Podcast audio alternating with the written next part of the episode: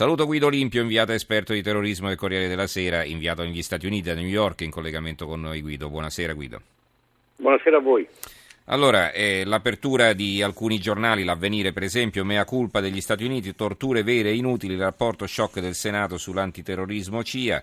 Ci sono anche altri giornali che hanno richiami in prima pagina, però eh, tagliamo corto visto che è anche un po' tardi. Allora, eh, che cosa è successo Guido? Intanto se ce lo puoi ricordare. Certo che la Commissione eh, del Senato ha diffuso una sintesi, in realtà sono quasi 600 pagine, di una inchiesta ehm, eh, che ha portato alla produzione di 6.000 pagine. ehm, che hanno analizzato migliaia, migliaia, migliaia, anzi milioni di file. La Commissione del Senato ha indagato sui comportamenti della CIA nella guerra al terrorismo sotto l'amministrazione Bush. E che cosa ha scoperto? Ha scoperto che ehm, ovviamente sono state usate le torture, che queste torture però sono state inutili, inefficaci, controproducenti, ha accertato che la CIA eh, avrebbe mentito alle autorità, al Congresso, eh, avrebbe usato dei metodi eh, inaccettabili e, e soprattutto eh, dei metodi che ovviamente non hanno portato poi dei risultati concreti, quindi una strategia controproducente. Ma eh, tutto questo diciamo, non ha un effetto, a proposito del tuo uso della parola controproducente, non ha un effetto negativo, anche pericoloso, eh, la diffusione di questi dati in un momento come questo in cui la tensione a livello internazionale è massima per il rischio di attentati?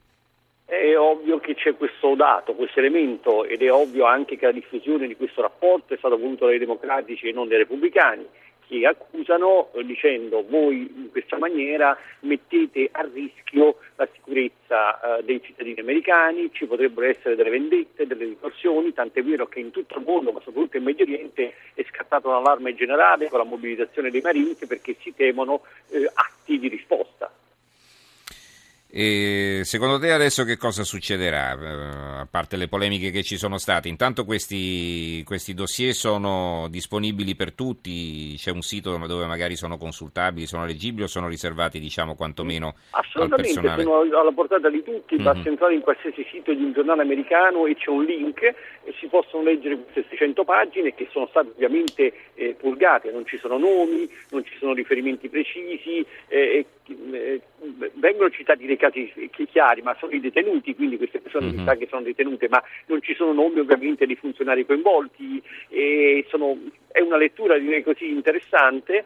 Che cosa accadrà? Beh, continuerà sicuramente la polemica a livello politico, ma qualcuno dice ma che cosa succede per chi era al potere allora, se la, gestione Bush, se vanno all'estero qualche magistrato potrà incriminarli perché hanno tollerato la tortura? Beh, questa è un, una situazione che eh, potrebbe verificarsi, dicono alcuni, soprattutto in Europa.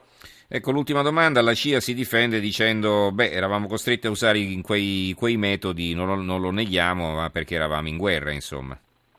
Certo, questa è la linea della CIA, ma in linea di principio eh, diciamo, chi ha un approccio laico eh, riconosce che erano periodi particolari, ma quello che emerge da questo documento, da questa indagine del Senato, è che c'è stato un abuso, cioè come sempre poi si crea un sistema che però poi scappa al controllo e qui era scappato al controllo recentemente anche se si dice che ovviamente Bush aveva autorizzato una serie di metodi, bene, poi questi metodi però sono stati ampliati e, e questo ha portato poi alla deriva che è documentata in questo documento.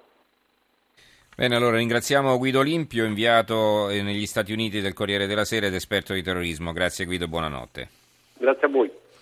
Allora, il mattino mi è arrivato e ha un'apertura eh, dedicata alla vicenda di Loris con un titolo assolutamente insolito. Veronica incastrata dalla madre, lo sfogo al PM, un'alienata mi ha accusato di aver rapito Loris, la sorella al telefono è stata lei, ecco i verbali della donna arrestata per omicidio con l'aggravante della crudeltà. In carcere le urlano devi morire.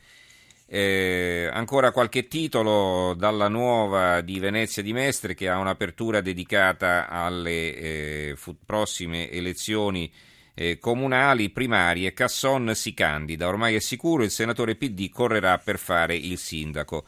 Abbiamo dato notizia ieri della, eh, così, dell'intenzione di Forza Italia di Berlusconi di candidare Mara Venier. Il mattino di Padova, Zaia e Claudio, l'esercito presidi le strade, rapine, furti, aggressioni, presidente della giunta regionale Luca Zaia chiede pene più severe, l'esercito sulle strade a fianco delle forze di polizia, con lui il sindaco di Avano Luca Claudio. E eh, il PD accusa Zaia di aver tagliato i fondi per la sicurezza. Eh, in effetti ci sono molte notizie di questo tipo, soprattutto in Veneto, eh, soprattutto ne danno conto i giornali veneti, Corriere delle Arpi per esempio, furti, ci sono quattro fermi. Eh, la provincia di Lecco, quindi in Lombardia, ha preso il comando dei furti in casa e così via. Insomma, con questi titoli potremo arrivare, non dico fino alle due, ma quasi, perché davvero tutti i giornali locali eh, sono pieni di notizie di questo tipo.